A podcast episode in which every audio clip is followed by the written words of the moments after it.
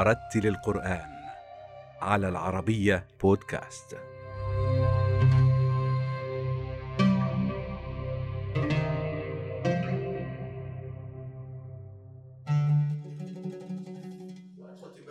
ولد القارئ المصري عبد الله صبحي في إحدى قرى السنبلاوية في الريف المصري ومنذ سنوات طفولته الأولى التحق بكتاب القرية لحفظ القرآن الكريم. قبل التحاقه بالأزهر الشريف وتوليه الإمامة في عدد من مساجد مدينة المنصورة ثم القاهرة ومنها انتقل إماما للتراويح في أكبر مساجد ماليزيا.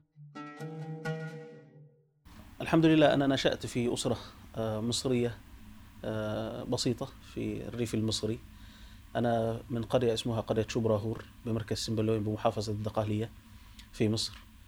أبي رحمه الله كان يعمل موظفا في وزارة الزراعة وهذا كان عمله لدى الحكومة صباحا. لكن البيئة التي نشأنا فيها أننا منذ الولادة كان أبي رحمه الله عنده كتابا في البيت. وأنت تعرف دور الكتاتيب وتأثيرها على نشأة الأجيال المتعاقبة على مصر منذ مئات السنين. إن شئت فقل آلاف السنين. حتى قبل الإسلام آه، كان الكتاب موجود حتى زمن الفراعنة لتعليم الخط الفرعوني القديم وهكذا. ثم بعدما جاء الإسلام أصبح دور الكتاتيب آه، يهتم بتعليم النشء والأطفال القراءة والكتابة وعلوم العربية وهكذا. فأبي رحمه الله كان أحد الذين آه، عندهم كتاب أنشأ كتابا في القرية. فكنا نستيقظ الفجر. كانوا يوقظنا لصلاة الفجر ونحن أطفالا صغار. وكان يأتي آه، الطلبة إلى البيت عندنا يحفظون القرآن على يديه. ونحن حسب المراحل العمرية التي نشأنا فيها كان على حسب ما يناسبنا من مرحلة عمرية نحفظ ونسمع ما حفظنا. وهذا كله كان بالعصا. وحقيقة يعني أنا يأتي علي وقت الآن أشتاق إلى هذه العصا. بعض الناس يقولون أن هذا الأسلوب في التعليم يعني منفر للقرآن إلا أنه ممكن في وقتها آه، الطفل يحب اللعب لكن أنا في وقتها سبحان الله كنت طفلا مشاغبا كذلك وكنت أهرب كثيرا من الحفظ إلا ما من الله علي به الآن يجعلني أشتاق إلى هذه العصا التي كان يضربني بها أبي حتى أحفظ القرآن. إن غفلت عن القرآن أو غفلت عن وردي مثلا يوما ما فأتذكر آه، صراخ أمي آه، في وجهي إذا تغافلت عن عن وردي آه، أو آه، عتابها لي حتى آه، أحفظ القرآن الكريم. وبركة القرآن يعني سبحان الله استمرت معنا حتى بعد وفاة أبي وأسأل الله أن يبارك في عمر أمي الآن يعني. ثم كان رحمه الله بعد الفجر إلى موعد عمله يأتي إلى البيت عندنا بعض الطلاب ويذهب إلى عمله حتى الظهر ونحن نذهب إلى المعاهد الأزهرية ثم بعد الظهر يرجع ونحن نرجع كذلك من المعاهد تكون وقت الراحة والغداء وهكذا ثم صلاة العصر نصلي في المسجد ونذهب إلى بيت جدي. بيت جدي هذا كان بيتا من الطوب الني كما تعرف في مصر وكان يأتي فيه مئات الطلاب. ونحن كنا تربينا في هذه البيئة فهذا كان آه، استمر حتى آه، قبل دخولنا إلى الأزهر. يعني منذ الولادة كما استطعت أستطيع أن أقول منذ الولادة حتى دخولنا إلى الأزهر. ونحن بفضل الله أنا أسرتي سبعة آه، إخوة وأخوات. السبعة بفضل الله ختموا القرآن كاملا على يد أبي أخي الأكبر أحمد يعمل في دبي الآن مهندسا لكنه كان أول من ختم القرآن على أبي وأخي الأصغر معاذ كان آخر من ختم لأنه الطفل المدلل آه، أبي رحمه الله في أواخر عمره ذهب إلى الإمارات يعمل محاسبا هناك لكن آه، قبل وفاته أن استدعى أخي الصغير هذا وختم القرآن على يديه بفضل الله. فنحن سبعة ختمنا القرآن. إلى جانب العديد أو المئات من طلاب القرية وأبناء القرية الذين كذلك ختموا القرآن. فهذه هذا باختصار شديد جدا الأسرة التي تربيت فيها. البيئة التي تربيت فيها قرية بسيطة آه، يوجد بها معاهد أزهرية. نحن أسرة كاملة السبعة. دخلنا الأزهر المرحلة الابتدائية ثم الإعدادية ثم الثانوية. وفي هذه المراحل كلها كان أبي هو المسؤول أو المشرف آه، عن تحفيظ القرآن وعن آه، أن يرى أننا يعني آه، نجعل القرآن هو أساس حياتنا ومحورها. فندرس ما ندرس نلعب ما نلعب إلا أن القرآن يكون أولا. وأذكر أنه في مرة من المرات توعدني قبل العصر وكنت في هذا الوقت كثير اللعب. فقال لي قبل العصر عندما رجع من العمل في وقت الراحة قال لي اذهب وبعد العصر إن لم آه، تسمع ما ما ما يجب عليك تسميعه اليوم سأضربك. وكنت وقتها طفلا صغيرا. وكان هناك دوري لكرة القدم فذهبت إلى الملعب وأخبرت ابن عمي أنني يعني لن أرجع إلى البيت مرة أخرى وسأغادر البيت وأنا لا, أريد. ثم جاء أبي وأخذني من هذا المكان المغرب ولم يعاتبني في هذا الموقف إلا أنه نصحني. وسبحان الله آه، هذه ال ال ال ال الأمور أو هذه المواقف والعديد من هذه المواقف التي كنت فيها أنا مشاغبا وكان هو فيها رحيما آه، وعندما كنت يعني أقوم بخطأ ما كان أسلوبه في التقويم أو في تصويبي مختلفا تماما. جعلنا في وقتها ندرك قيمته لكن الآن ندركها أكثر عندما أصبحت لا تأخذ امرا من احد وأصبحت حرا في قرارك وهكذا. فرجعت إلى الأساس الذي أنشئت وبنيت فيها الأزهر مؤسسة عريقة مؤسسة كبيرة في مصر. أفخر وأشرف أنني منذ الصغر آه، ومنذ نعومة أظافري ما عرفنا غيرها. درسنا فيها الإبتدائية والإعدادية والثانوية على كثرة ما كنا ندرس من مواد. أنا أذكر مثلا في المرحلة الثانوية في آخر سنة كنا ندرس أكثر من 18 مادة. في في المقابل في وزارة التعليم العادي في المرحلة النهائية للثانوية كان ندرس حوالي ست أو سبع مواد. نحن كنا ندرس المواد الشرعية عبارة عن خمس مواد ما بين فقه وتفسير وحديث وعقيدة وهكذا.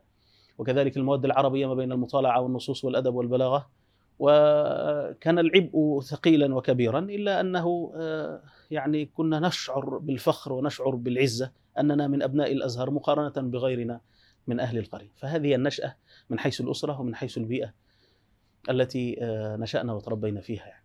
في تاريخ القرآن الكريم كما تعرف الإذاعة آه، أنشئت في الستينات آه، فكان لها عمالقة كان في في الإذاعة المصرية عمالقة القراء. لن تجد أي أحد من ممن تربوا في الكتاب أو ممن نشأوا في الريف المصري أو حتى في المدن أو لن تجد أي مصري إلا ودمه مختلطا بأصوات هؤلاء القراء. على رأسهم الشيخ محمد رفعت رحمه الله. فأنا ما زلت إلى الآن لا أستطيع أن تأتي علي الساعة السابعة صباحا إلا وأبدأ يومي بصوت الشيخ محمد رفعت على قلة ما لديه آه، من تسجيلات طبعا لأنه كان في عام 1800 في أواخر 1800 وهكذا. لكن آه، آه، ما حفظ له من تسجيلات هذه كانت أصبحت في دم المصريين وفي دمنا نحن من لنا ارتباط بالقرآن. إذاعة القرآن الكريم أقدم إذاعة القرآن في العالم وما زالت إلى الآن يعني يدوي صوت القراء فيها فكل القراء الاوائل تاثرنا بهم على راسهم الشيخ محمد رفعت ثم من حيث التجويد شيخنا الشيخ الحصري رحمه الله ثم من حيث آه، سرعة الأداء إذا كنا نراجع الختمه الشيخ البنا يعني إذا كنا آه، نريد ختمة فيها خشوع الشيخ المنشاوي إذا كنا نتع... نريد أن نتعايش مع القراءة المجودة المميزة الفريدة فالشيخ عبد الباسط إذا كنت تريد أن تغوص في بحر من المقامات والترنم وموسوعة قرآنية آه، ليس لها مثيل ولم يرد مثلها الشيخ مصطفى إسماعيل فهؤلاء القراء الأوائل الذي تأثرت بهم. من المعاصرين كان آه، آه، شيخان أحبهم وأحدهم توفاه الله الشيخ عبد الحكيم عبد اللطيف رحمه الله ثم شيخي وأستاذي وأبي الشيخ أحمد عيسى المعصراوي متميز بأسلوبه في التلاوة أسأل الله أن يبارك في عمره ويحفظه. وهذه هذه هذا التميز وهذا التنوع بنى فينا حب القرآن وجعلنا نقارن بين هذه المدارس العظيمة للتلاوة ونحاول بقدر المستطاع أن تكون نبراسا لنا ونموذجا لنا. أعوذ بالله من الشيطان الرجيم. ان الذين يتلون كتاب الله واقاموا الصلاه وانفقوا مما رزقناهم سرا وعلانيه يرجون تجاره لن تبور ليوفيهم اجورهم ويزيدهم من فضله إنه غفور شكور. والذي أوحينا إليك من الكتاب هو الحق مصدقا لما بين يديه. إن الله بعباده لخبير بصير. ثم أورثنا الكتاب الذين اصطفينا من عبادنا. فمنهم ظالم لنفسه ومنهم مقتصد. ومنهم سابق بالخيرات بإذن الله. ذلك هو الفضل الكبير. صدق الله العظيم.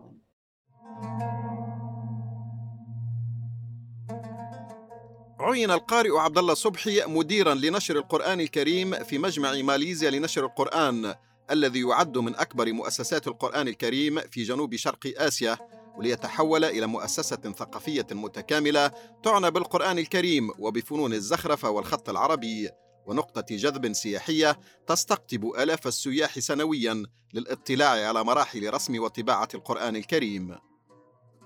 بعد انتقالي أو بعد انتهائي من الدراسة في الأزهر في القرية آه، انتقلت إلى جامعة الأزهر في القاهرة ووقتها القرآن كان مستمرا معنا في في بخط مستقيم وهو محور الأساسي فأبي طلب مني أن آه، أدرس آه، دراسة أخرى. أبي كان خريج كلية التجارة جامعة المنصورة كان محاسبا وفي هذا الوقت ذهب إلى الإمارات للعمل في أحد الشركات فقال لي يعني الأزهر كان لأول مرة يفتتح كلية التجارة لكن باللغة الإنجليزية. آه، فأبي طلب مني أن أدخل. وكان مجموعها في هذا الوقت يأخذ من 90% تقريبا كان مجموع عالي يعني. فطلب مني أن أدخل مع الاستمرار طبعا في القرآن. فأنا حقيقة في هذا الوقت أخذتها فرصة حتى أسلك هذا المجال لأن القرآن يعني حمله ثقيل. وكنت أحاول أن أبتعد عن عن عن هذا الطريق بشكل ما لكن الله سبحانه وتعالى أراد لي أن أستمر في هذا المكان. فأذكر على سبيل المثال أنني أول ما وصلت القاهرة آه، قبل أن أذهب إلى البيت الذي بيت الطلبة الذي سأسكن فيه دخلت إلى أحد المساجد الصغيرة في آه، مدينة نصر في القاهرة وكان بجوار الجامعة لأصلي المغرب لم يكن الإمام موجودا فبهيئتي هذا هذه هذه التي ذهبت بها عرفوا أنني طالب أزهري جديد فقدموني للصلاة. فصليت المغرب إماما كان أول مرة آه، أذهب إلى القاهرة صليت إماما فاجتمع آه، أهل المسجد بعد الصلاة وقالوا لي بأن الإمام الآن يحتاج إلى إماما معه ويبدو أنك طالبا وعينوني إمام المسجد هكذا بدون أي مقدمات وبقيت في هذا المسجد حتى انتهيت من الدراسة في جامعة الأزهر على مدار أربع سنوات بفضل الله. آه، في هذا المسجد الصغير آه، بدأت أشرف على العديد من المساجد الصغيرة في في نفس الحي الموجود في مدينة نصر وأحد المساجد الكبيرة توليت أمتها وهذه المساجد الصغيرة كان احد أحد المساجد فيها افتتحت فيه مركزا لعلوم القرآن أسميته دار الإيمان لعلوم القرآن. هذا كان متخصصا للطلاب الوافدين الذين يأتون إلى الأزهر للدراسة. ثم في الأوقات آه، الإضافية خارج آه، دراستهم يأتون إلى المركز بطلب منهم. أنا ما كنت ابدا انوي أفعل أنا كنت طالبا في الكلية واماما في المسجد وافتتحت مركزا آه، للوافدين. وسبحان الله كانوا يدرسوا القرآن. بدأت في تدريس التجويد والقراءات واللغة العربية وعلوم العربية بشكل عام آه، لهؤلاء الطلبة. فبدأت حتى وصل عدد الطلاب في هذا المركز إلى أكثر من 1600 طالب في الأربع سنوات. وهذه كانت انطلاقة آه، حضوري إلى ماليزيا ومن هنا كان الباب. كنت أعلم آه، في ديوان عام ماليزيا بالعباسية. آه، كان لي علاقة بالسفارة الماليزية في مصر بشكل مباشر. وكذلك الوفود التي كانت تأتي إلى مصر فكان بفضل الله يعني عرفوني. وفي في أول سنة لي في في في القاهرة آه، تلقيت دعوات لإمامة التراويح في العديد من المساجد حول العالم أكثرها دول أوروبا آه، وبعض دول جنوب شرق آسيا. وأنا اخترت ماليزيا حقيقة لما رأيت من أخلاق الماليزيين في في مصر في ذلك الوقت. فأنا اخترت أن أذهب إلى ماليزيا. أتيت عامين. العام الأول أتيت في شهر رمضان ثم رجعت. لأنني كنت ما زلت طالبا والعام الثاني أتيت ورجعت ثم الثالث آه، عندما زرت هذه المؤسسة وهي مؤسسة ريستو مؤسسة آه، عالمية مؤسسة عريقة تعنى بكتابة القرآن وطباعته في كل زيارة نأتي لصلاة التراويح آه، كان يكون هناك جولة للإمام وأنت تعرف أنه جو الرمضاني هنا في ماليزيا يكون مليء باستضافة الأئمة العرب وهكذا يحبون أن يستمعوا القرآن كما أنزل من من أهله يعني. فنسأل الله أن يجعلنا منهم. فكانت أحد الزيارات لي في هذا الجدول هي زيارة هذه المؤسسة فأنا حتى يعني وقتها كنت مريض وكنت متعبا من الصلاة ويعني كنت لا أود الذهاب لكن سبحان الله شاءت الاقدار أنني يعني تحاملت وذهبت وتعجبت مما رأيت. آه، كان أول مرة في حياتي أنا ابن من أبناء الأزهر آه، العريق ذو الألف عام لكن المجهود الذي رأيته في هذه المؤسسة آه، صاحبة الثلاثين عاما تعجبت مما رأيته من أيادي أعجمية تكتب القرآن الكريم وتخطه وعرفت أن المؤسسة وصلت إلى 15 مخطوطة والزخارف وجماليات الخط وهكذا ثم طلب مني العمل في المؤسسة فحقيقة ما رفضت.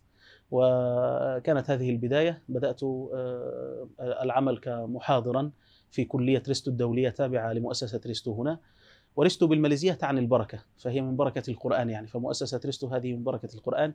وعندهم كلية دولية لتدريب الخطاطين والمزخرفين وهكذا فيها أكثر من 24 برنامج دبلومة وبكالوريوس وهكذا. وبدأت ثلاث سنوات أعلم ولم أتقن اللغة في ذلك الوقت لأن التدريس كان باللغة الإنجليزية وأنا خريج يعني درست باللغة الإنجليزية في الأزهر فكان عندي والكلية هنا دولية فكان عندي اللغتين العربية والإنجليزية فما كنت أحتاج إلى اللغة الماليزية إلا أنني فوجئت بأن الطلبة آه، آه، أغلبهم لا يستطيع أن يفهم المعلومة أو تصل إليه المعلومة باللغة الإنجليزية أو بالعربي فأجبرت على التكلم باللغة الماليزية. وأشكر الله على ذلك الحمد لله. حتى كتبت كتابا في علم التجويد الآن 400 آه، صفحة جمعت فيه خلاصة علم التجويد من الكتب من الكتب القديمة في هذا الفن. والآن أدرسه بفضل الله. والحمد لله آه، بهذا العزم أصبحت اللغة سلسة وسهلة ويعني أتكلم بها بطلاقة بفضل الله.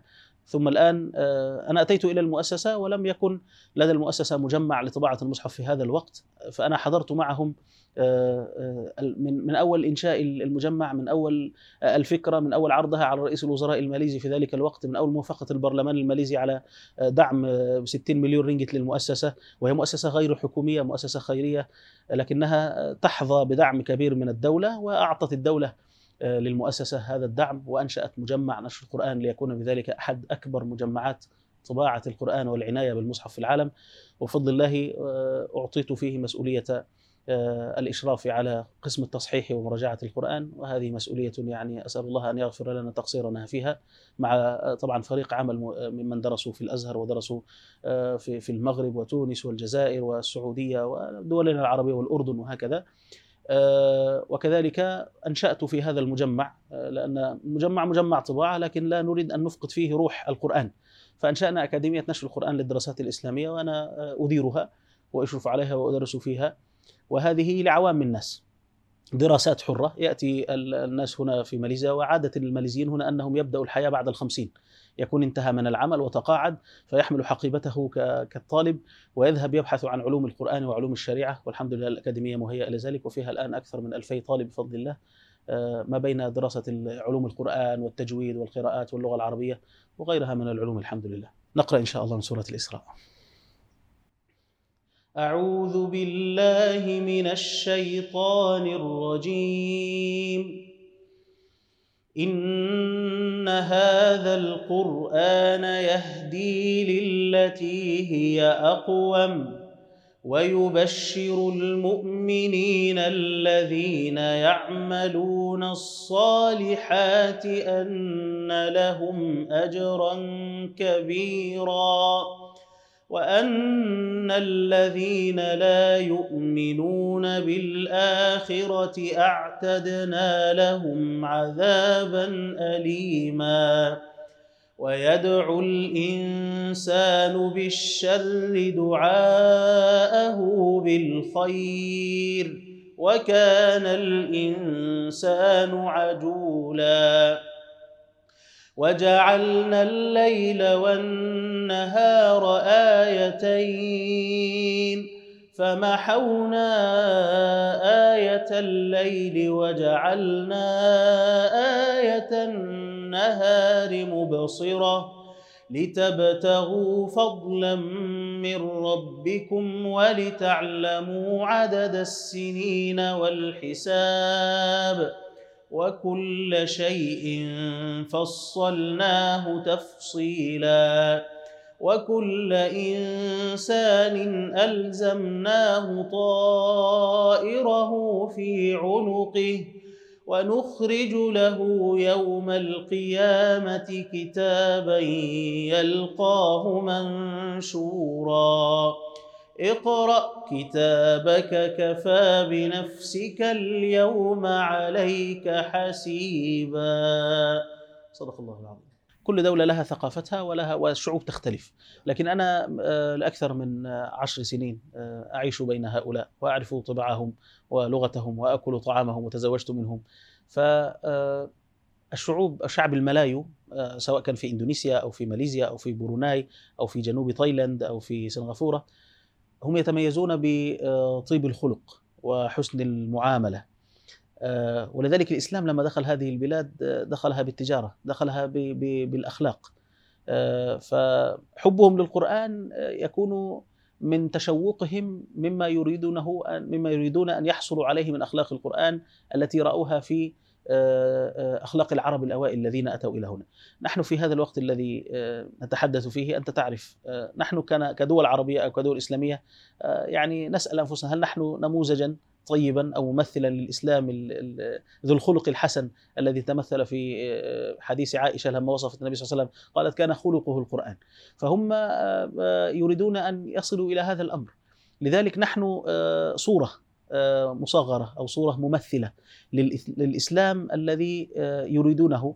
فإن كنا في أحسن حال فهم يعتبروننا آه، آه، يعني قبلة لهم حيث الأزهر مثلا على سبيل المثال قبلة لهم في العلم السعودية قبلة لهم في, في الدين مكة والمدينة.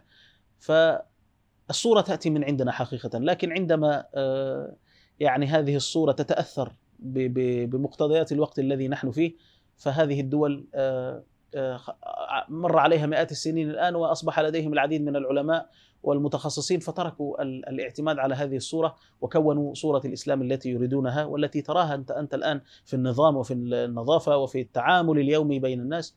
وهذا يكون آه، هو سر آه، البحث عن القرآن. تجد لا يوجد ماليزي في في هذه البلد إلا ويعاني من من من حيث نطق الكلمات من حيث قراءة القرآن. آه، أنا أتعجب سبحان الله اللغة العربية لغتنا لكن نحن آه، يعني لا لا نهتم كثيرا بأن أن نتقن القرآن أو نتعلم القرآن أو نفهم معاني القرآن. هو هنا حتى يفهم معنى القرآن يريد أن يقرأ اولا قراءة صحيحة يدرس التجويد اولا يتعلم قليلا من علوم العربية ثم بعد ذلك يدرس التفسير حتى يفهم مراد الله من الآية. نحن بلغتنا نقرأ الآية آه، طبعا نحتاج إلى أن نقرأ التفاسير حتى نعرف المعنى المضمون لكن استقبالنا للقرآن يكون مختلف تماما عن عن هذه عن عن هؤلاء الشعوب يعني. هنا في ماليزيا الدولة حقيقة آه، تعنى كثيرا بالقرآن الكريم على نطاق النطاق الرسمي ما بين الملك والسلاطين ورئاسة الوزراء والوزراء والشؤون الدينية وهكذا. ماليزيا بها آلاف معاهد التحفيظ. الطلبة بعضهم يستغني عن الدراسة في المدرسة الحكومية ويذهب إلى المعاهد يقيم فيها إقامة دامة إقامة كاملة. ويبدأ في حفظ القرآن الكريم لمدة خمس أو ست سنوات وبعد ذلك يبدأ في استكمال الدراسة الأكاديمية للالتحاق بالجامعة. هذا نموذج موجود آه، وكبير جدا. بمئات الآلاف من الأسر الماليزية هنا يعني يعنون بأبنائهم أنه لا يريده إلا حافظا للقرآن فيذهب إلى المعهد ويحفظ القرآن ويكون هذا شغله الشاغل. المؤسسة هذه اعتنت بجانب آخر من الاهتمام بالقرآن وهو أنه في أكثر من من مئات السنين لم يكن يوجد مصحف يمثل ويجسد ثقافة وتراث ماليزيا الخطاطين آه، الزخارف هذه الأمور كلها جمعتها المؤسسة وبدأت في آه، إحياء سنة كتابة القرآن والتي استمرت حتى الآن بفضل الله.